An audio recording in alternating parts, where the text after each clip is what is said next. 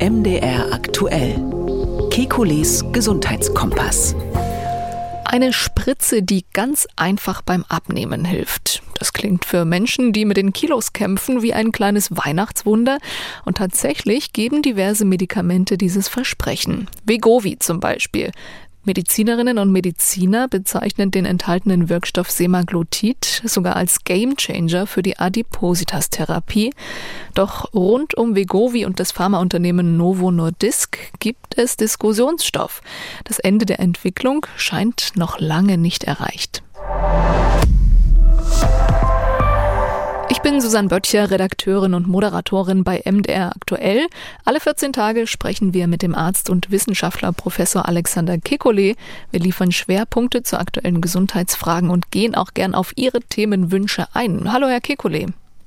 Hallo, Frau Böttcher. Am Ende dieser Folge gibt es noch eine wichtige Information zu diesem Podcast. So viel kann ich schon mal sagen. Wir ziehen um und wollen Sie natürlich mitnehmen genauso wie in und durch die heutige 36. Ausgabe Kekules Gesundheitskompass.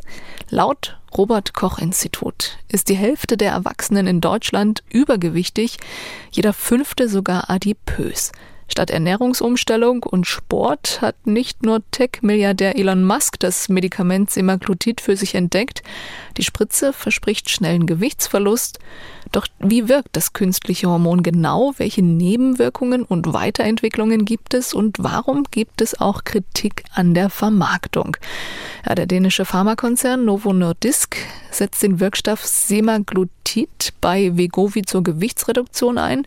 Beim niedriger dosierten Ozempic für Typ 2 Diabetes in den USA ist Vegovi bereits seit 2021 zugelassen.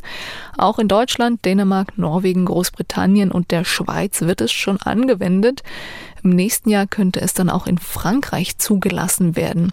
Und Stammhörer wissen es, irgendwie gab es da schon mal so eine Folge, Herr Kekulé. Es war die Nummer 16. Damals haben Sie mit Herrn Kröger ausführlich analysiert das Wundermittel gegen Diabetes. Und da gab es auch eine ausführliche Erklärung, wann man übergewichtig ist und äh, wann adipös. Die BMI-Rechnung, hat sich da bei Ihnen was verändert, um mal so indiskret zu fragen? Bei mir selber ja. meinen Sie? Oh nee.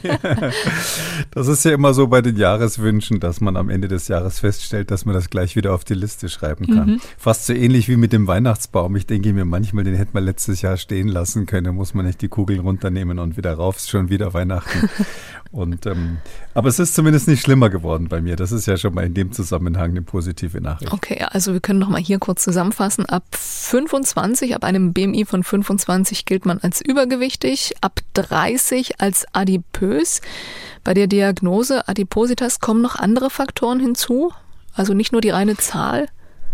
Ja, zumindest bei der Therapieentscheidung ist es ganz wichtig, dass Adipositas, also die Fettleibigkeit, die ja dann richtig als Krankheitsbild gilt, ähm, immer dann Therapie oder zusätzlich dann therapiebedürftig ist, wenn man ähm, irgendwelche Erkrankungen davon hat. Also wenn man wirklich merkt, ähm, dass Herz-Kreislauf angegriffen sind, dass die Gelenke angegriffen sind, dass man eine Fettleber zusätzlich hat. All diese Faktoren spielen eine Rolle, ob man jetzt wirklich therapiert und ob der Arzt eben zum Beispiel eins dieser Medikamente verschreibt.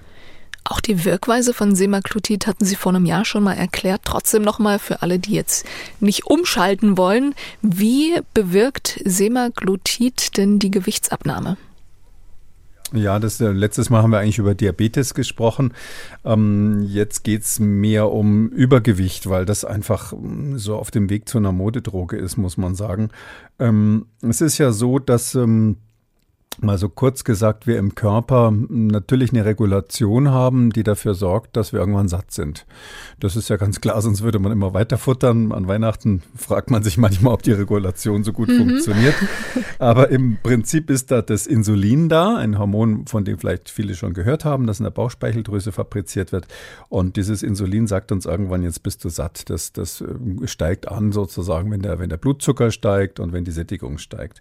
Und dann gibt es den Gegenspieler, das ist das Glucose Glucagon. Ähm, der ähm, hat quasi die Funktion, ähm, uns den Zucker zu aktivieren. Also wenn man Zucker braucht, wird sozusagen, wenn man flieht oder wenn man ähm, kämpfen will oder ähnliches, dann, dann wird der Zucker davon aktiviert. Und ähm, man hatte schon längere Zeit eigentlich diese, diese Effekte gekannt. Diese Hormone sind ja uralt. Und in den 1960er Jahren hat man dann gemerkt, dass es einen ganz lustigen Effekt gibt. Und zwar, wenn man Zucker zu sich nimmt ähm, und den isst oder trinkt, Zuckerlösung trinkt, ähm, dann wirkt es ähm, auf die, ähm, auf die ähm, Hormonproduktion wesentlich stärker, als wenn man den Zucker nur spritzen würde, also als Infusion gibt. Also da passiert irgendwie etwas im Körper, was, wenn man über den Darm das aufnimmt, einen wesentlich stärkeren Effekt macht, als wenn man das nur als Infusion direkt ins Blut gibt. Das hat man dann Inkretin-Effekt genannt und vermutet schon von Anfang an, dass da irgendwelche Hormone im Darm vielleicht sind, die speziell aktiviert werden, wenn man eben isst und wenn man es hm, durch den Mund oral zu sich genommen hat. Und für diesen Inkretin-Effekt sind zwei verschiedene Hormone verantwortlich. Das hat man dann in den lauf laufenden Jahren ähm, da danach rausgekriegt. Das eine heißt GIP, wie auch immer das die Abkürzung ist, also GIP. Und das andere heißt GLP. Und diese, dieses zweite, dieses GLP, das heißt Glucagon, ähnliches ähm, Peptid, also Glucagon-like Peptide.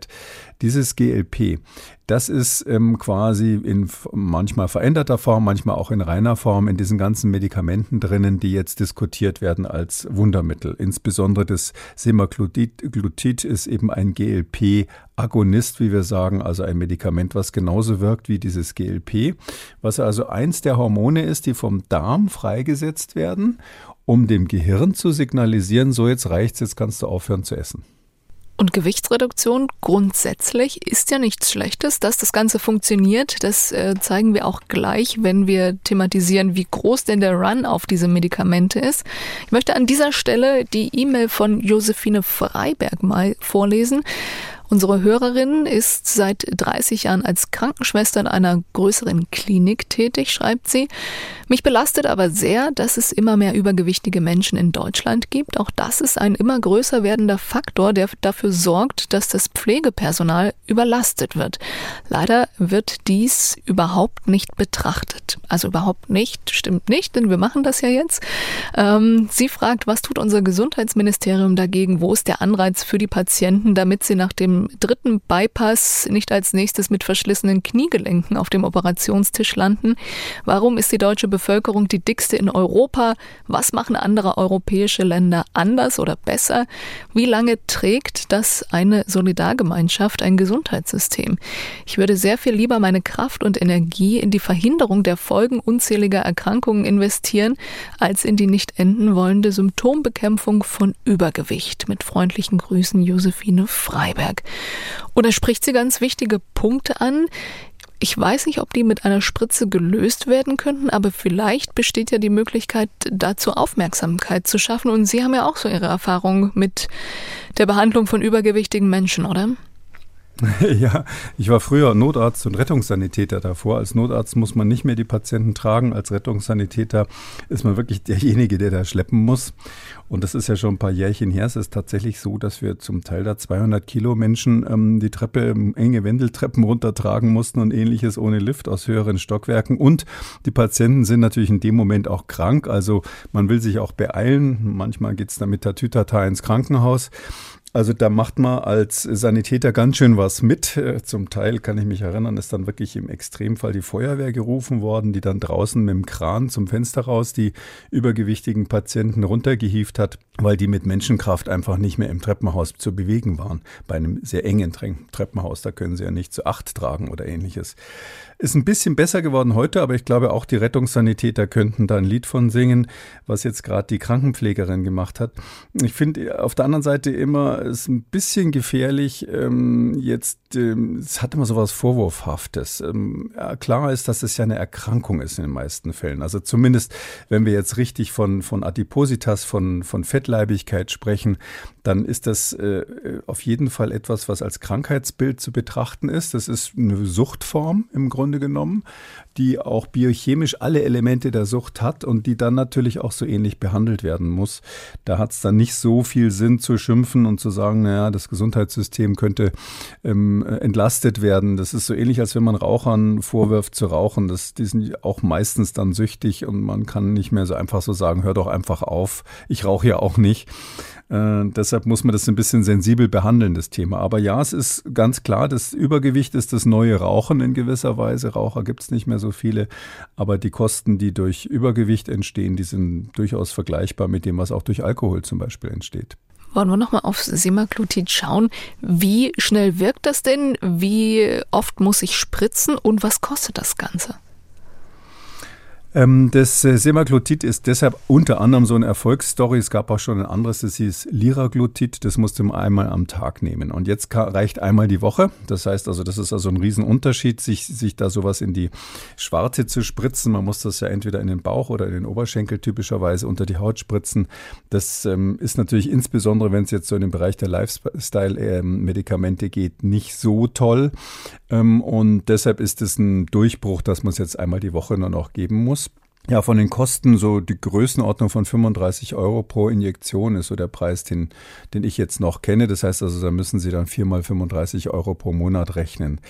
Das ist eben auch noch zu berappen, selbst wenn Sie es selber bezahlen müssen, weil der Arzt Ihnen ein Rezept gegeben hat und Sie es selber bezahlen, dann ist es natürlich noch in einem Bereich, wo man sagen kann, das lasse ich mich meine Schönheit kosten. Und man muss es ja nicht unbedingt an die Stellen spritzen, die man dann hinterher in der Bikini-Figur zur Schau trägt. Ähm, äh, sonst würde man da vielleicht blaue Flecken nach einer Weile haben, wenn man sich da immer wieder spritzt. Also es ist, ist gra eben gerade so praktikabel einmal die Woche und es ist wesentlich wirksamer als der Vorgänger. Also dieses Liraglutid was es schon etwas länger gibt, seit 2009, mm, das ähm, war längst nicht so wirksam und musste einmal am Tag gegeben werden. Und jetzt ist es einfach praktisch und hat einen deutlichen Effekt. Also wenn Sie Semaglutid verwenden, regelmäßig zur Gewichtsreduktion, dann kommen Sie mm, bei den, bei den schwer übergewichtigen, also bei den fettleibigen Menschen, kommen Sie in den Bereich, den man sonst nur mit einer Operation erzielt. Also da wird dann ein Teil des Magens sonst rausgenommen. Und das ist natürlich jetzt medizinisch gesehen ganz toll, dass man jetzt statt zum Messer zu greifen auch eine medikamentöse, eine medikamentöse Option hat. Es gibt allerdings auch Nebenwirkungen. Man spricht hier von Verstopfung, Völlegefühl, Übelkeit, Müdigkeit, Durchfall und Bauchkrämpfen. Und einzelne Jugendliche berichten auch von Selbstmordgedanken. 150 Verdachtsmeldungen gibt es. Herr Kekode, Ihre Einschätzung, kann das kausal sein? Ähm, ja, das kann sein. Das ist noch nicht klar. Also bis jetzt diese, sind diese Berichte über Selbstmord einfach nur ein Risikosignal, dem wird nachgegangen. Ähm, man muss aber sagen, das ist bekannt letztlich, dass diese ganzen im weitesten Sinne Appetithämmer, weil was hier ja passiert ist, dass der dem Körper gesagt wird, du bist schon satt. Ja? Und ähm, dass diese Appetithämmer, ähm, da gibt es auch schon andere, die man früher verwendet hat, die viel mehr Nebenwirkungen hatten, ähm, dass die auch auf die Psyche wirken. Das muss man sich so ähm, vorstellen, dass das ja das Belohnungssystem im Gehirn ist. Also wir sind ja in gewisser Weise relativ primitiv, äh, irgendwie auch noch Tiere ein bisschen. Und da gibt's ähm, ganz verschiedene Dinge, für die wir sozusagen konditioniert werden als Menschen, die wir so lernen können oder wo, wo, man, wo man einfach im Laufe des Lebens lernt, in der in der Situation machst du das und das, ja. Und ähm, was weiß ich, wenn der Löwe in der Wüste ist und ähm, sieht eine attraktive Löwin auf der einen Seite und auf der anderen Seite eine attraktive Gazelle, die er vielleicht schlagen könnte, dann kommt es halt darauf an, wie viel Hunger er gerade hat, je nachdem, in welche Richtung mhm. er dann abbiegt. Ähm, und dieses Signal, wie viel Hunger du hast, ja, das ähm, bestimmt interessanterweise, das hat man erst in den letzten Jahren genauer rausgekriegt, mh, den Belohnungseffekt im Gehirn. Ähm, das heißt also, wenn der Löwe immer wieder, obwohl er Hunger hat, ähm, hinter der Löwin hergelaufen ist, dann ähm, hat er irgendwann mal merkt er, nee, das war nicht das Richtige. Beim nächsten Mal nehme ich dann doch lieber die Antilope.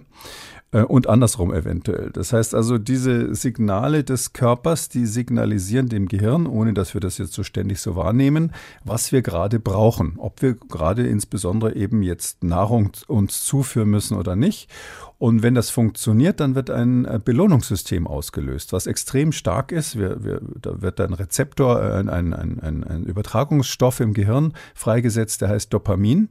Und das ist dieses sogenannte Dopamin-Belohnungssystem, was auch aktiviert wird, zum Beispiel bei Leuten, die Rauschmittel nehmen. Also wenn sie Opium nehmen, Heroin nehmen, dann wird das auch ganz, führt es zu einer ganz starken Dopaminausschüttung da im vorderen Teil des Mittelhirns und, und dann ist das ganze Hirn sozusagen glücklich. Und dieses Glücksgefühl, dieses Belohnungsgefühl, was da eben auch durch Nahrung ähm, ausgelöst werden kann, das fällt ja dann weg, wenn Sie so ein Medikament nehmen, weil, weil dann ist es quasi ständig in dem Zustand, ich brauche nichts, sodass auch der Belohnungseffekt wegfällt.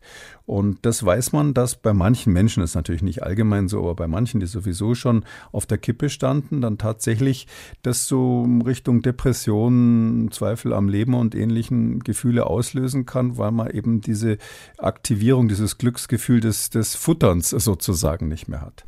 Auf der anderen Seite muss man natürlich in die Waagschale werfen, ähm, wenn Menschen abnehmen, und häufig leiden die ja unter ihrem Übergewicht, dann ähm, ist das natürlich ein Erfolgserlebnis, psychologisches Erfolgserlebnis, auch wenn es jetzt nicht unmittelbar diese Glückshormone ausschüttet.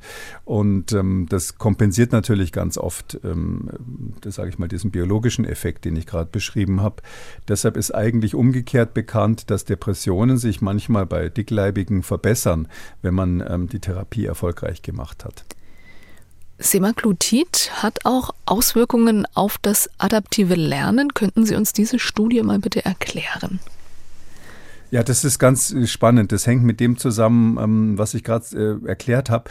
Also adaptives Lernen ähm, oder auch assoziatives Lernen, ähm, das ist so ein Begriff, damit meint man, es gibt ja so, so Faktenlernen, ja. Also man kann in der Schule irgendwie französische Vokabeln lernen, dann lernt man ein Wort und dazu dann die Vokabel.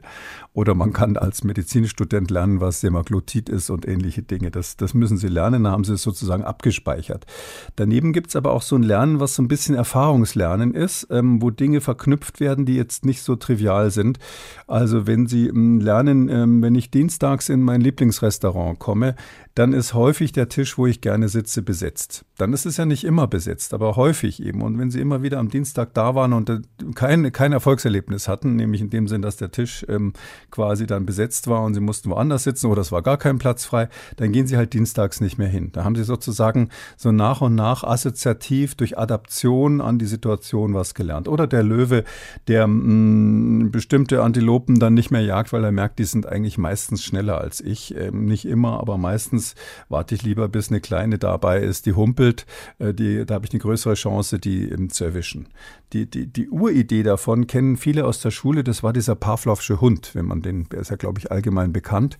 Pavlov, ähm, das äh, Ivan Petrovich hieß der, glaube ich, Pavlov, der hat zu Anfang des 20. Jahrhunderts diese berühmten Experimente gemacht, wo er bei Hunden gemessen hat, wie viel wie der Speichel fließt mhm. aus der Speicheldrüse. Und das waren diese Zwingerhunde, die waren also damals noch im Zwinger gehalten in irgendeinem Tierheim. Und ähm, bei denen lief der Speichel schon, wenn der Tierpfleger überhaupt nur reinkam. Also von den Schritten des Tierpflegers fing der Speichel an zu laufen. Und das fand er erstaunlich, weil der hatte noch gar nichts ausgepackt, was an mir lecker riecht. Es war also eine Assoziation, die gar nichts mit, mit dem Fressen selber zu tun hatte. Und dann hat er dieses berühmte Experiment gemacht, wo er äh, immer so ein Glöckchen geläutet hat, wenn die Hunde was zu fressen bekommen haben. Und später war es dann so, dass wenn man nur das Glöckchen geläutet hat, eben auch ähm, der Speichel angefangen hat zu, äh, zu laufen. Und das war, ist eben so ein, so ein adaptierter Reflex oder, oder konditionierter Reflex, hat Pavlov damals gesagt. Und das, das ist so das klassische assoziative Lernen, dass wir also Dinge zusammenbringen können, die sonst eigentlich nicht automatisch zusammengehören. Und das ist eine Sphäre, die natürlich weit übers Essen oder Fressen bei den Hunden hinausgeht. Und diese Studie, die ist in Köln gemacht worden, gerade im Sommer jetzt publiziert worden, am Max-Planck-Institut, ähm, vom Max-Planck-Institut stammt die, äh, die ist wirklich äh, ganz, ganz faszinierend. Und zwar haben die Probanden ähm, Bilder gezeigt und dazu Töne gespielt. Und zwar dann eben so ähnlich wie bei dem Hund, das Glöckchen, hat man irgendein Bild gehabt, was weiß ich, ich weiß nicht mehr, was da drauf war, von, von einem Fahrrad oder sonst was. Und dazu einen hohen Ton und dann als nächstes einen Menschen oder ein Gesicht gezeigt und dazu einen tiefen Ton. Aber nicht immer, sondern nur meistens. Also das ist mehr so ein Gefühl, was, dass man so ein Gefühl dafür haben musste, was häufiger ist. Und dann hinterher ist eben dann nur der Ton abgespielt worden und dann mussten die quasi sagen, zu welchem Bild der Ton gehört. Und da hat man einen riesen Unterschied gemerkt, das ist schon länger bekannt, bei stark Übergewichtigen im Vergleich zu nicht stark Übergewichtigen. Also die, die einen kaputten Stoffwechsel haben, wo dieses Insulin, weil sie so eine Art Typ-2-Diabetes schon haben, nicht mehr richtig anspricht am Gewebe, ähm, weil die gewöhnt sind quasi an das Übergewicht und weil, weil man ähm, sozusagen diese, diese Belohnungsmechanismen nicht mehr funktionieren in dem Sinn oder andersrum gesagt, dass sie auf Dauerbelohnung sozusagen äh, aus sind. Sie brauchen die ständige Belohnung. Bei denen äh, ist das Lernen, das adaptive Lernen schlechter und zwar deutlich schlechter, wusste man schon lange kann man sich auch irgendwie so vorstellen, so ein Löwe, der gerade wahnsinnig hungrig ist, ja, wenn sie dann sagen, ach übrigens, du hast deine Hausaufgaben noch nicht gemacht, das interessiert den null, ja, der ist sozusagen intellektuell in dem Moment nicht ansprechbar, der braucht dringend was zu futtern oder auch Kinder in der Schule, wenn die Unterzucker haben und Hunger haben, dann können sie denen nichts beibringen, dann ist man einfach als Tier, wenn sie so wollen, im Alarmmodus und will jetzt unbedingt fressen oder essen. Und ähm, bei den Menschen, die dieses starke Übergewicht haben, ist eben auch das Problem, dass sie in diesem Daueralarmmodus sind, drum, drum lernen die schlechter, das ist bekannt. Und dann hat man aber das Experiment gemacht, kann sich jetzt jeder denken, was man natürlich gemacht hat. Denen hat man dann ähm, Liraglutid gegeben, in dem Fall das etwas ältere ähm, Medikament, aber das äh, wird bei Semaglutid genauso funktionieren und hat dann eben einen Tag das gegeben, den anderen Tag nicht und hatte als Kontrollgruppe natürlich Menschen, die jetzt normalgewichtig waren und Simsalabim, durch diese, durch diese Verabreichung dieses Medikaments ähm, ist es so gewesen, dass die, ähm, diese schlechtere Lernfunktion, sage ich mal, dieser Nachteil beim, beim assoziativen Lernen zu 100 Prozent ausgeglichen wurde. Das war plötzlich weg. Und zwar als Soforteffekt. Ganz erstaunlich. Sie kriegen quasi die Spritze, machen dann am gleichen Tag den Test und man sieht dann, äh, bingo, äh, das ist wieder ausgeglichen, weil eben äh, dieser, dieser, dieser wahnsinnige, dieses wahnsinnige Bedürfnis, jetzt irgendwie sich Glucose zuzuführen, ähm, sonst beim Lernen stört. Und dieses, dieser Zwang, dieser Juckreiz, wenn ich mal so sagen darf, ist abgeschaltet worden durch das Medikament. Und dadurch hatten die auch eben bessere intellektuelle Leistungen. Ähm, kann man sich vorstellen, dass das natürlich einen Riesenschwanz hinten dran hat, äh, wenn man jetzt die Frage stellen muss, übergewichtige Kinder in der Schule, äh, soll man die therapieren oder nicht? Das wirft einige Fragen auf. Unter anderem, wenn wir jetzt mal beim Thema bleiben, auch was denn mit den Menschen passiert, die nach einem bestimmten Gewichtsverlust entscheiden, jetzt das Medikament abzusetzen. Und das sieht gar nicht mal so positiv aus. Ähm, das wirft auch nochmal die Frage aus Folge 16 Kekules Gesundheitskompass auf, in der sie vehement sagen, man muss da auch eine Verhaltenstherapie machen, äh, damit das danach auch gehalten wird. Denn viele, sehr, sehr viele nehmen nach Absetzung dieses Medikaments wieder zu. Ja, also ich bin, man muss ja das Ganze so ein bisschen auch, um, sag ich mal, medizinpolitisch betrachten. Das ist ganz klar, dass es der, der nächste heiße Scheiß wird, wie man so sagt, äh, quasi bei den, bei den Lifestyle-Drogen. Also äh, das wird so sein, dass Menschen das zum Abnehmen verwenden, auch auf Eigeninitiative. Obwohl das im Moment noch verschreibungspflichtig ist, werden die Ärzte einfach dann genötigt, die Rezepte auszustellen, auch wenn die harte Indikation echte Adipositas noch nicht da ist. Wobei man man sagen muss, die harte Indikation, ich glaube, ein Fünftel aller Erwachsenen in Deutschland erfüllen das ja schon. Ähm, die, das, das wären schon genug Patienten, um ähm, Novo Nordisk reich zu machen. Aber wenn man natürlich zusätzlich noch diejenigen hat, die, ähm, ähm sage ich mal, eigentlich mit normalem Abnehmen, mit Diät im weitesten Sinne nach Weihnachten äh, den Speck wieder wegbekommen könnten, wenn man denen jetzt zusätzlich noch das Medikament verkauft, dann ist es natürlich super. Und ich bin sehe diese Entwicklung ähm, sehr kritisch, weil ich eben fest überzeugt bin, dass es notwendig ist, ähm, Menschen auf diesem Weg ähm, therapeutisch zu begleiten. Insbesondere natürlich bei denen, die wirklich fettleibig sind, die also Adipositas im definitorischen Sinn hat, also äh, ein Body Mass Index von über 30. Äh, da ist es nicht so, dass man sagt, ja, nimm mal die Tablette, dann ist alles wieder gut, ähm, sondern man muss äh, die Tablette letztlich als Einstiegs- ähm, oder die Tablette, sage ich, das, das, das wird ja gespritzt, also das Medikament muss man als Einstiegs-, als Hilfsmittel letztlich verwenden, um eine begleitende psychologische Therapie im weitesten Sinn Verhaltenstherapie besser durchführen zu können. Weil das natürlich so ist, ähm, wenn das Belohnungssystem nicht funktioniert, dann ähm, ist es wahnsinnig schwer, da rauszukommen aus diesem, aus diesem, aus dieser Schleife, wenn sie sozusagen essen, ohne satt zu werden. Das ist ja auch ein Fluch irgendwo. Ähm, und, und ganz ähnlich eben wie bei anderen Süchten. Und deshalb muss man, ist es sinnvoll, das Medikament einzusetzen, Semaglutid oder eins von den anderen, die dann jetzt auch noch in der Pipeline sind, gerade zugelassen wurden oder demnächst kommen. Und dann muss man sagen, so, und jetzt nutzen wir diesen Zustand, wo es dir besser geht in der Hinsicht, um zu trainieren, wie man eben mit weniger Essen auskommt, weil sobald sie das absetzen, ist der Hunger wieder da. Das ist ja das Tragische, dass sie also letztlich ähm, genauso wie man, wenn man isst und dann am nächsten Tag aufwacht, ist ja der Hunger auch wieder da. Da gibt es ähm, ein relativ kompliziertes System, was bei uns ähm, Signale aus dem Mund, aus der Mundschleimhaut kommen, die zum Teil und Signale aus dem Darm und dann natürlich auch antrainiertes Verhalten. Das alles zusammen fließt quasi im Gehirn zusammen und bewirkt dann, ähm, dass wir irgendwann sagen, so jetzt höre ich auf zu essen, jetzt bin ich satt. Und wenn dieses komplexe System bei jemandem nicht funktioniert und Sie einen Faktor vorübergehend narkotisieren, nämlich diesen Reiz, ich muss jetzt noch mehr essen. Und den narkotisieren sie durch Gabe des Medikaments. Und dann hört die Narkose auf. Dann ist natürlich sozusagen der Schmerz wieder da. Das ist ja ganz klar. Das ist, als wenn sie nach der Bauch-OP aufwachen und die, und die Narkose und die Schmerzmedikamente gerade nicht mehr wirken. Und da muss man die Menschen auffassen, weil, auffangen, weil da, äh, glaube ich, ist, ist dann wirklich die Gefahr, dass die dann auch psychologisch dekompensieren, dass sie dann damit nicht klarkommen, dass sie dann wieder rückfällig werden. Ähm, oder andersrum gesagt, wenn Sie da keine psychologische Therapie nebenbei machen, müssen Sie das lebenslänglich nehmen. Und das ist natürlich gut für die Aktionäre, aber ich glaube, aus ärztlicher Sicht wäre das schade, wenn wir dann quasi ähm, einen Großteil, das wären ja dann fast 50 Prozent der Bevölkerung bei uns, mit diesen äh, Spritzen behandeln müssten. Wahnsinn. Besteht denn die Gefahr, dass wenn man das ein Leben lang nimmt, dass man ins Untergewicht fällt, dass das Ganze dann kippt, wenn man immer mehr abnimmt?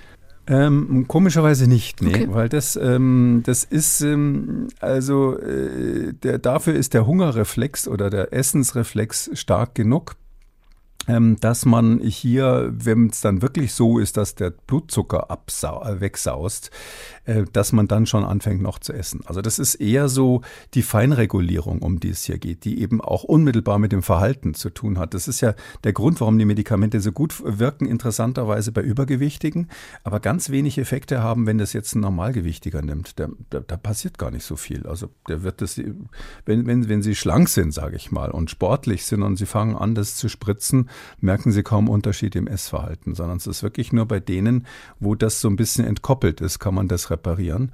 Und genauso wie das eben da nur so, wenn ich mal so sagen darf, auf der obersten Ebene des Verhaltens eingreift, hm, hört die Wirkung letztlich auf in dem Moment, wo sie wirklich bestialischen Hunger haben. Also die Gefahr zu verhungern ist zumindest bei den Dosen, die, bei den Dosierungen, die ähm, verkauft werden, äh, nicht gegeben. Das heißt, die drei, vier Kilo nach Weihnachten, da würden Sie nicht empfehlen, auf diese Spritze zurückzugreifen.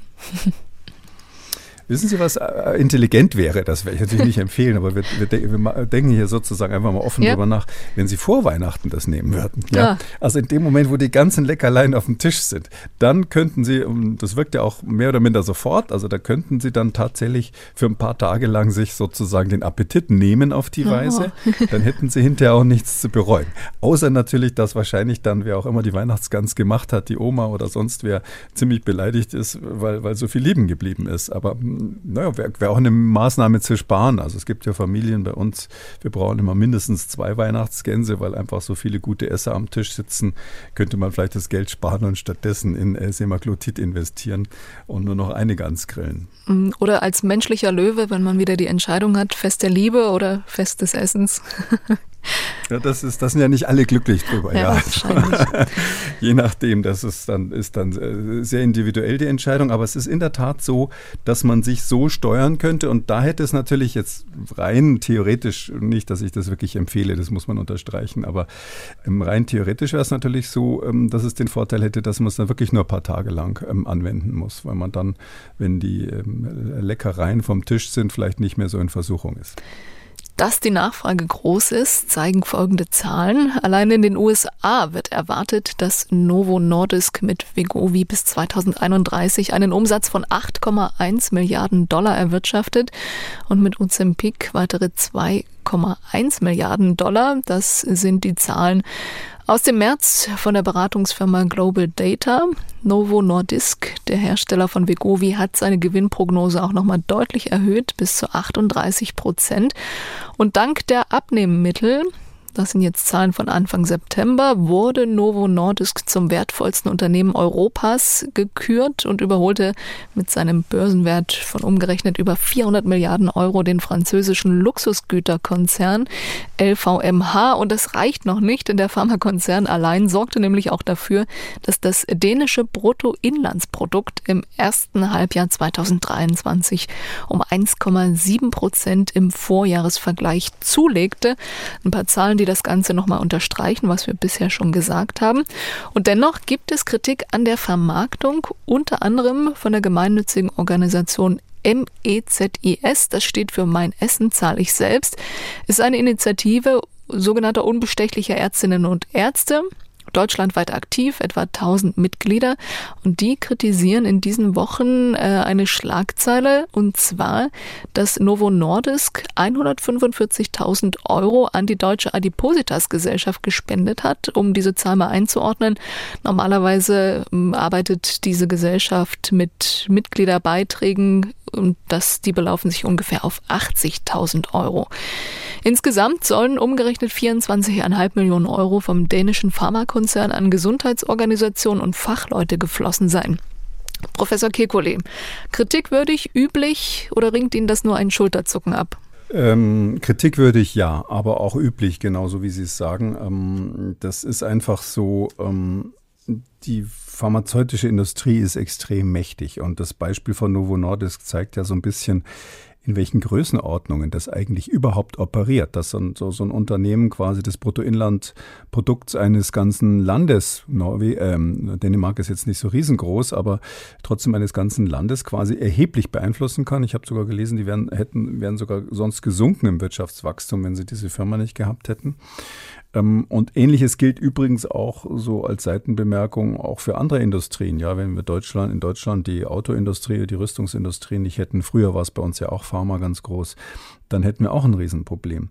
Also da sieht man diese wahnsinnige Macht der Industrie und die ist natürlich auch da ganz im Kleinen zu sehen, dass dann irgendwelche Patienten-Selbsthilfeorganisationen, die könnten nicht überleben ohne Spenden aus der Industrie. Wer soll das sonst zahlen? Ähm, und deshalb ist es aus meiner Sicht mal grundsätzlich richtig und gut, dass die einen Teil ihres Gewinnes abführen, um den Patienten, denen sie auch auf anderer Seite, auf andere Weise versuchen zu helfen. Die sind ja keine unethischen Unternehmen, ja, die wollen ja letztlich Menschen auch heilen beim Geldverdienen. Und ähm, deshalb sagen sie, okay, dann geben wir da ein bisschen Geld auch aus, damit diese Selbsthilfeorganisationen da funktionieren und arbeiten können. Und wir natürlich auch einen Ansprechpartner haben. Das geht ja für die auch ums Marketing. Die wollen so ein bisschen wissen, wie die Patienten ticken, was stört die an, dem, an der Medikation, was würden sie sich wünschen, wo ist die Schmerzschwelle. Es war aus vieler Hinsicht zum Beispiel eine Überraschung, dass ähm, das ganz gut aufgenommen wird, dass man so ein Medikament hat, was man sich selbst spritzen muss. Das wäre vor 20 Jahren gar nicht so denkbar gewesen. Da äh, hat die Spritze der Arzt gegeben und der Patient wollte alles, nur keine Spritzen. Hm, aber dass man etwas, was als Injektion sozusagen verabreicht wird, hier zum Blockbuster macht, also zum Verkaufsschlager. Man spricht vom Blockbuster in der Pharmaindustrie normalerweise bei einer Milliarde Umsatz. Hier sind wir beim gut dem Zehnfachen. Das ist eigentlich eine Überraschung gewesen. Und für solche Kommunikation, dass man überlegt, sollen wir auf die Karte setzen, hat es eine Chance, brauchen die Pharmaunternehmen auch die Kommunikation mit diesen Selbsthilfeorganisationen. Ähm, das ist sozusagen die positive Seite. Und ja, das ist dann natürlich umgekehrt so, äh, wes Brot ich esse, das äh, Lied ich singe. Ähm, man muss immer dazu sagen, das ist dann ganz schön schwer für so eine Selbsthilfeorganisation, zum Beispiel auf der Webseite zu propagieren, dass das und das Unsinn ist. Und gerade bei den Übergewichtigen ist es ja nun so, die rufen ja dringend nach diesen Medikamenten. Für die ist das ähm, die Hoffnung, eine Leidensgeschichte irgendwie auch zu beenden, weil viele ja versucht haben abzunehmen und keinen Erfolg hatten. Ähm, und dann sagen sie, wir wollen das, auch wenn wir zum Beispiel gar keine echten Adipositas-Patienten sind, wir wollen das in großer Menge und zwar sofort. Ähm, und das ist wiederum gut für das pharmazeutische Unternehmen und für den Aktienkurs ich finde, das der einzige Weg, um da rauszukommen, also jetzt sozusagen, wir ziehen da den Stecker und wollen da keine Förderung mehr haben für solche, für solche ähm, Selbsthilfeorganisationen, das ist, glaube ich, nicht praktikabel. Aber ähm, was man fordern sollte, ist, dass wenn die Informationen von dieser Seite rausgegeben werden, dass man dann wirklich eine maximale Transparenz hat. Also ähm, das ist ja dann so, dass auf der Webseite der Selbsthilfeorganisation nicht draufsteht, von wem sie gefördert werden, zumindest nicht ganz vorne. Und man denkt dann, das wäre alles objektiv und alles so ein bisschen selbst gemacht von den Patienten, die da recherchiert haben. Und in Wirklichkeit haben sie die Informationsmaterialien natürlich ähm, zur Verfügung gestellt bekommen, ähm, aus denen sie sich schlau gemacht haben.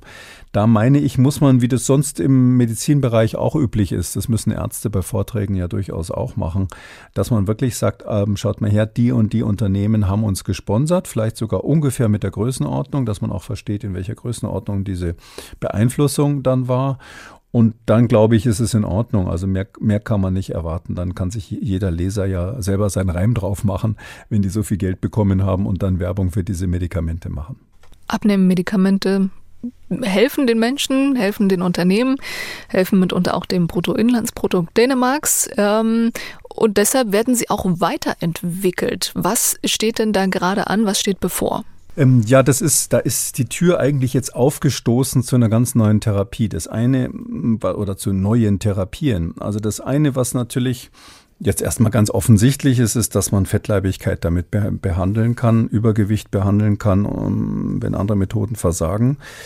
Es ist natürlich auch für Diabetes Typ 2, der eng damit zusammenhängt, wichtig, wo also auch ähm, das Insulin keine Richt und andere Hormone keine richtige Wirkung mehr entfalten, weil man so viel Fett im Körper hat, dass das quasi resistent geworden ist gegen die ähm, Insulinwirkung.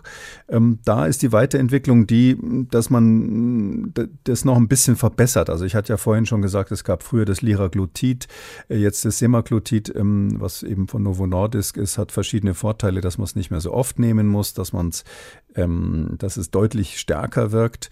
Ähm, dann gibt es jetzt eine neue Entwicklung, die oder ein neues Medikament, das heißt Munjaro, das ist von Lilly, Eli Lilly, einem Konkurrenten quasi, ähm, hergestellt worden.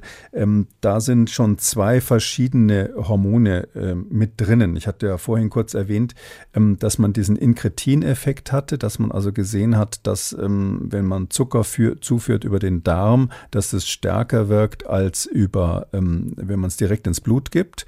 Und der Grund sind die Hormone, die vom Darm produziert werden. Und diese zwei Hormone, um die es da geht, das GIP und das GLP-1, das GLP-1 ist quasi das, was ähm, in dem Semaglutid drinnen ist. Und das GIP ist das andere von den beiden, die man damals entdeckt hat in den 70er, 80er Jahren. Das ist da noch, auch noch mit reingemischt. Da hat man also gesagt, okay, jetzt nehmen wir mal beide zusammen, hat also quasi eine Kombination. Und dieses Munjaro, das scheint noch besser zu wirken oder noch stärker zu wirken. Da scheint es tatsächlich so zu sein, wenn man jetzt die ähm, aktuellen Daten sich anschaut, dass das ähm, Tierzepatit heißt das Medikament selber, dass das stärker wirkt als das Sem Semaglutid. Ähm, das ist in den USA ganz aktuell jetzt ähm, auch zugelassen, sogar ähm, für, ähm, für Adipositas, also für die Be Behandlung der ähm, Fettleibigkeit. Ähm, das wird bei uns auch kommen, ja, dass also das dann auch als Adipositasmittel eingesetzt wird ähm, der nächste Hammer, wenn Sie so wollen. Und das wird zugleich oder ist in den USA auch jetzt schon so, dass das auch als Lifestyle-Medikament eingesetzt wird. Was übrigens den Nachteil hat, ähm, kann man sich vorstellen, wenn jetzt viele Leute, die halt einfach nur abnehmen wollen, weil sie sonst irgendwie, mm, ja, also ein Freund von mir hat früher mal gesagt, der, der hatte sich Fettabsaugen am, am Bauch gemacht. Er hat gesagt, andere Leute gehen ins Fit Fitnesscenter. Ähm, ich habe ähm, keine Zeit, aber dafür viel Geld, lasse ich es einfach absaugen. Und so die gleiche Denke ist es vielleicht heutzutage, dass man sagt, naja, also für Sport habe ich keine Zeit. Ist auch so anstrengend. so mühsam, ja. Mhm. Ähm, ich weiß, wovon Sie sprechen, ja. Und dann ist es halt so, dann ähm, haben Sie halt einen Freund, der ist Arzt ähm, und äh, der verschreibt Ihnen das dann halt. Oder Sie haben einen Arzt, der einfach äh, sich von seinem Patienten drängen lässt oder der der Meinung ist, dass man das, ähm, dass man das eben anwenden sollte. Ähm, dadurch ist das Mittel dann im Moment, ist ganz interessant, auch dann sind diese Mittel häufig für die Diabetiker gar nicht mehr so verfügbar. Das heißt, es gibt einen echten Medikamentenmangel in dem Bereich ähm, für diejenigen, die es dringend brauchen, also die wirklich stark übergewichtigen und die Diabetiker. Und dann, ja, und die Entwicklung geht weiter. Also es gibt dann jetzt, ist, von Lilly gibt es noch ein zweites Medikament, was gerade in, in, der Pipeline ist. Das ist in der Phase 2, wie wir sagen, wird also so in den ersten kleineren klinischen Studien getestet. Das heißt Retatrutid. Das ist ähm, so, dass das drei Wirkungen zugleich hat. Das hat dieses Glucagon, was ich am Anfang kurz erwähnt habe, was so ähm, unter anderem den Effekt hat, dass es Fette abbauen kann, plus eben GLP1 plus GEP, also ähm, so ein Dreifacheffekt. Ob das wirklich so viel mehr bringt, weiß man noch nicht. Gibt eine aktuelle Studie, die so aussieht, als wäre es dann noch ein bisschen besser als die beiden vorgenannten. Muss man mal schauen. Aber die interessante Entwicklung ist eigentlich eine ganz andere. Und zwar, wir sprechen ja hier von einem universellen Belohnungssystem im Gehirn was viele Arten von Süchten produzieren kann. Das, ähm, ich habe kurz vorhin gesagt, ähm, Morphin, Morphium, Heroin hat, macht einen ähnlichen Effekt. Es gibt auch Leute, die Spielsucht haben, das ist ja bekannt, Internetsucht und ähnliches. Ähm, und all diese Süchte, die so schwer zu behandeln sind, die enden ganz offensichtlich an diesem gleichen Belohnungssystem da irgendwo im vorderen Teil des Mittelhirns, wo dieses Dopamin freigesetzt wird zur Belohnung. Und das wird ja hier beeinflusst. Und dieses Experiment, was ich vorhin gezeigt habe, wo den Menschen äh, Bilder gezeigt wurden und zugleich Töne abgespielt wurden, das hat ja nun gar nichts mit Essen zu tun gehabt. Mhm. Das war ja nicht wie bei dem Pavlovschen Hund, äh, wo sozusagen die Glocke ähm, zum Essen geläutet hat. Deshalb öffnet es die Tür, jede Art von Süchten und von Belohnungen im Grunde genommen medikamentös zu beeinflussen. Und das wird kommen. Das wird kommen, dass man dann ähnliche Medikamente hat, die jetzt natürlich dann nicht unbedingt die Darmhormone sind, aber eben andere, die dann eben beeinflussen die anderen hm, Kontexte sozusagen der, des Lernens und der Stimulation. Also die, die, das, die Situation, die mein Darm gerade hat oder mein Blutzucker oder mein, mein Körperfett, brauche ich gerade Nahrung, ja oder nein, ist ja ein Kontext unserer Entscheidungen, so wie der andere Kontext bei dem Löwen vielleicht das Weibchen ist, was attraktiv ist. Und es gibt ganz viele andere Kontexte, die unsere Entscheidungen beeinflussen Gibt es auch übrigens Computermodelle, mit denen man das ganz super simulieren kann, in welchem Kontext welche Entscheidungen dann äh, vorrangig werden plötzlich. Und wenn Sie an, der, an den Schrauben drehen können, dann ist das natürlich ein ganz, ganz weiter Bereich, wo man das Verhalten des Menschen beeinflussen kann, im Sinne von Suchtverhalten, aber auch im Sinne von anderen Kontexten, die, die, die möglicherweise eine Bedeutung haben. Ich sag mal so, wie aggressiv jemand ist oder ähnliches. Das wird dann alles mm, durch, durch mm, gezielte Medikation therapiert modifizierbar oder beeinflussbar. Und das ist dann schon eine schöne neue Welt, die da entsteht. Also das muss man ganz klar sagen. Da ähm, sind sehr viele Optionen, aber auch durchaus äh, Gefahren, die man dann ethisch mal ähm, analysieren müsste, ob man das alles so will, wie es da kommt oder nicht.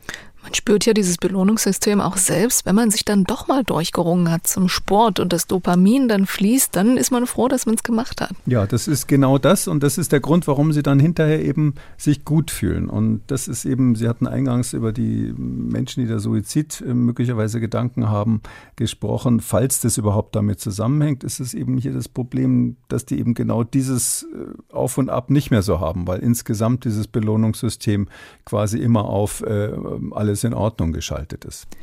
Nicht um Belohnung, sondern um Bestrafung geht es beim nächsten Thema. Der Arzneimittelhersteller Novo Nordisk verklagt nämlich zwei Apotheken in Florida, die verunreinigtes Vegovi produziert haben. Was ich an dieser Geschichte sehr spannend finde, ist das System der Compounding Pharmacies. Also die Apotheken bekommen die Lizenz zur Eigenherstellung von Arzneimitteln.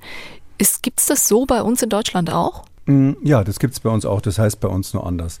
Ähm, ich habe die Pressemeldung gelesen. Das ist so ein bisschen ungeschickt formuliert worden, als, als wäre das eine Besonderheit in den USA. Wir benutzen nur andere Ausdrücke. Die Amerikaner wollen immer, dass man versteht, worum es geht. Darum sagen die Compounding ähm, einfach für die Herstellung von Medikamenten. Also was zusammenmixen heißt das ja letztlich. Und ähm, da gibt's das Traditional äh, Compounding, traditionelles Zusammenmixen. Das ist, äh, heißt bei uns ähm, nicht anders als Rezeptur. Ja, dass Sie quasi mit dem Rezept zum Arzt gehen, äh, zum zur Apotheke gehen und der mischt ihnen etwas zusammen. Also ein Rezept, das kennt man ja aus der Küche, gerade vor Weihnachten, da sind wir wieder, ähm, ähm, kommt ja vom lateinischen Recipe. Und Recipe heißt nimm auf Lateinisch oder, oder sozusagen im Rezeptdeutsch hieße das man nehme, wie früher bei den Rezepten häufig davor stand, man nehme das und das. Und dieses man nehme, das ist letztlich das Rezept. Also ähm, was der, was der Apotheker nehmen soll, was er zusammenmixen soll für diesen Patienten. Und ähm, da gibt es die Weiterentwicklung davon, dass es Situationen gibt, wo die ähm, Apotheker feststellen, Mensch, das und das Rezept, das wird jetzt fast jeden Tag angefordert. Da sitzt dann meistens ein Dermatologe im gleichen Haus, der irgendwie eine Lieblingssalbe hat, die er jedem Dritten verschreibt oder ähnliches, oder der der Meinung ist, dass die käuflichen Salben alle zu viel ähm, von dem und dem Wirkstoff haben, ähm, was weiß ich, Cortison zu viel drinnen ist, da will er für Kinder vielleicht eine niedrigere Dosierung haben oder ähnliches. Und deshalb schreibt er immer so ein Rezept, wo der Apotheker selber noch mischen muss. Das ist bei uns in Deutschland meistens so, nicht alle Apotheken, aber die meisten können selber mal was zusammenmischen, zumindest so einfache Sachen. Und es geht aber hin bis zu ähm, Chemotherapie. Also wenn Sie jetzt in der Nähe von einer Arztpraxis sind, die viele Patienten hat, die Chemotherapie bekommen, also ähm, Infusionen einmal die Woche oder so mit sehr stark wirksamen Medikamenten, dann sind es Medikamente, die müssen individuell gemischt werden von der Dosierung her und die müssen sehr frisch hergestellt werden. Die wirken, die sind nicht lange haltbar.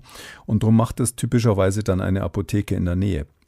Und da stellt ihr natürlich nicht nur eine Packung her für den einen Patienten, sondern die macht dann ganz viele. Und das heißt im amerikanischen dann Bulk Compounding, also dass man quasi im großen Stil das herstellt.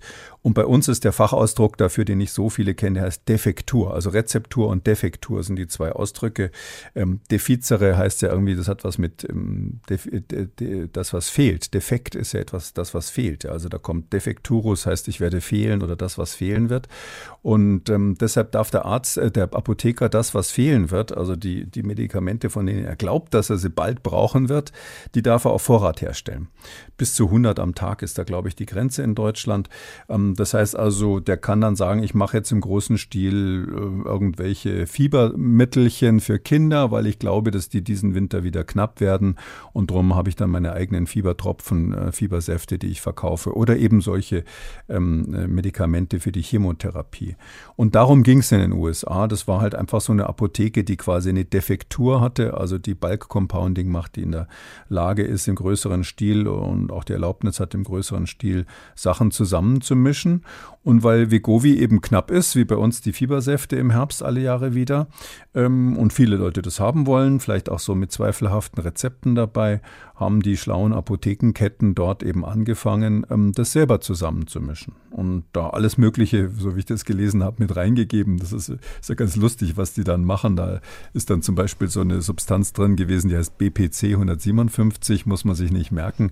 Das ist irgendwie so ein Proteinextrakt, der den Zweck haben soll, dass er irgendwie fit macht. Ja, das können Sie als Fahrradfahrer nehmen, wenn Sie irgendwie die Tour de France mitmachen wollen. Und kriegen Sie allerdings Ärger mit der WADA, mit der Anti-Doping-Agentur. Steht da drauf, ja? So, als Dopingmittel? Äh, äh, ja, BPC ah, 157 okay. ist, ist, explizit auf der Liste. Ja, ja, das dürfen Sie nicht nehmen.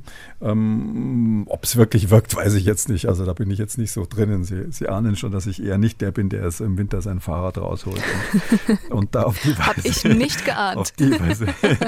Aber ähm, es ist so, da müssen wir dann mal die fragen, die sich echt auskennen. Aber die mischen alles Mögliche zusammen. Ja, da können Sie wahrscheinlich auch eine Kombination haben mit Viagra und sonst noch was, je nachdem, wo Sie halt meinen, wo Ihre Defizite sind. Und zusätzlich noch da ein bisschen Wegovi, dass sie abnehmen, dann ist, ist ja alles gut für die Feiertage.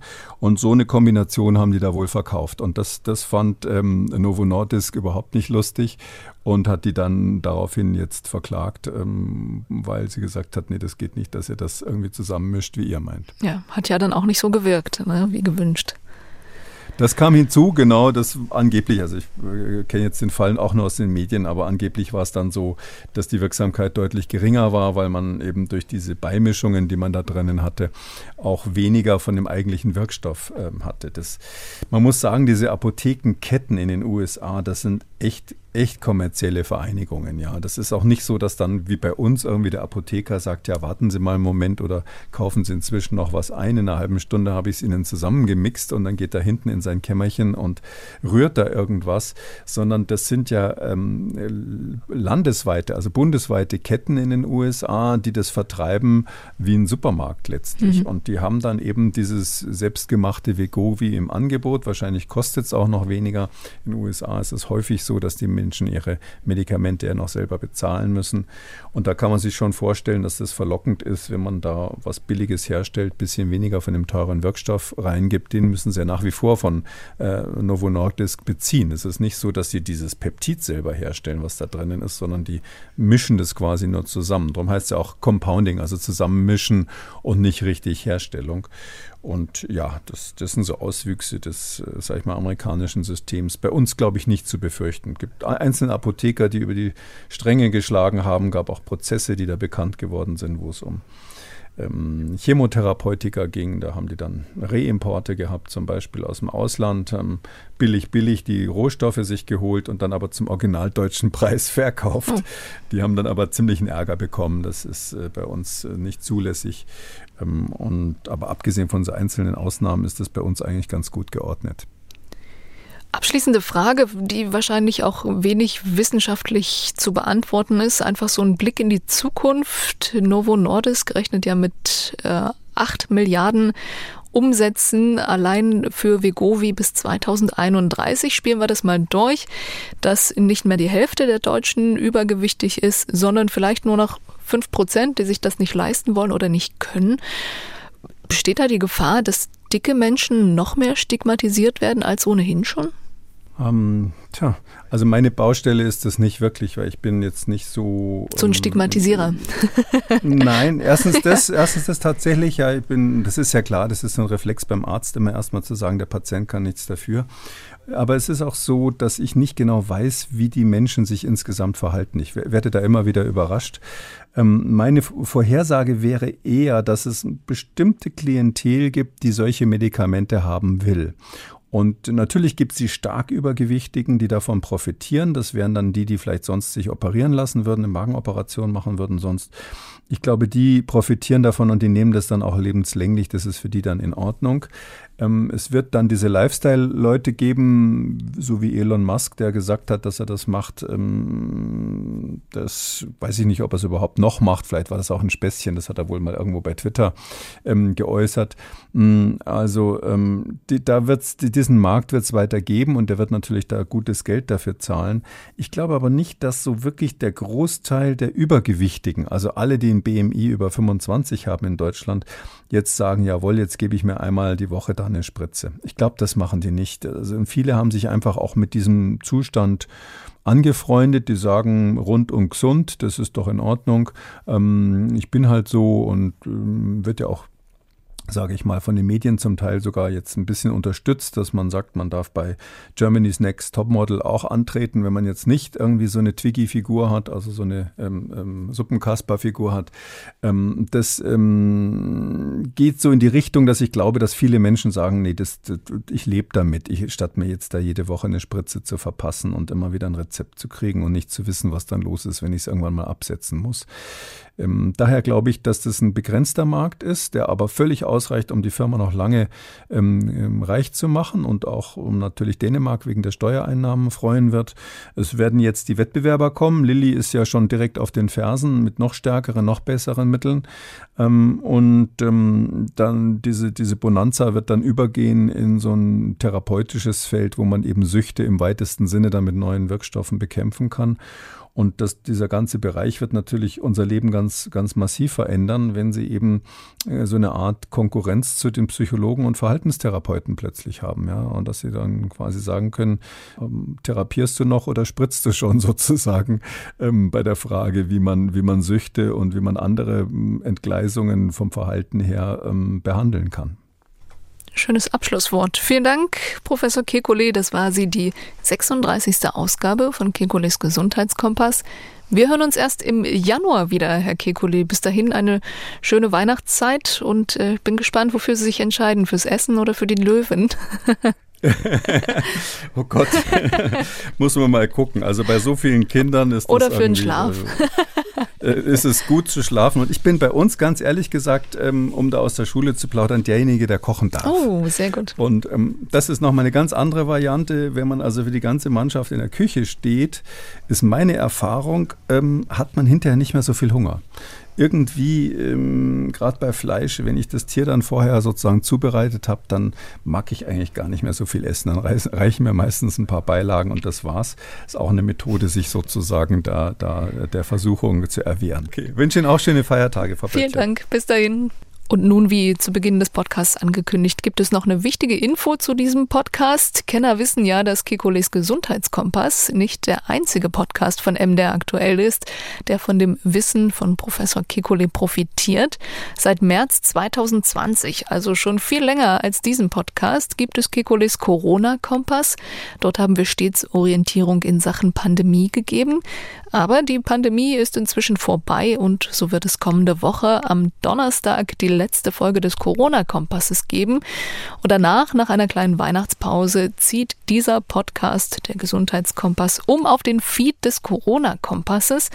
Anfang Januar wird es dort also die nächste Folge vom Gesundheitskompass geben. Heißt für Sie, liebe Hörerinnen und Hörer, wenn Sie diesen Podcast abonniert haben, dann ziehen Sie bitte mit uns um. Abonnieren Sie am besten gleich den bisherigen Corona-Kompass, der dann zum neuen Gesundheitskompass wird. Die notwendigen Links finden Sie in den Shownotes dieser Folge.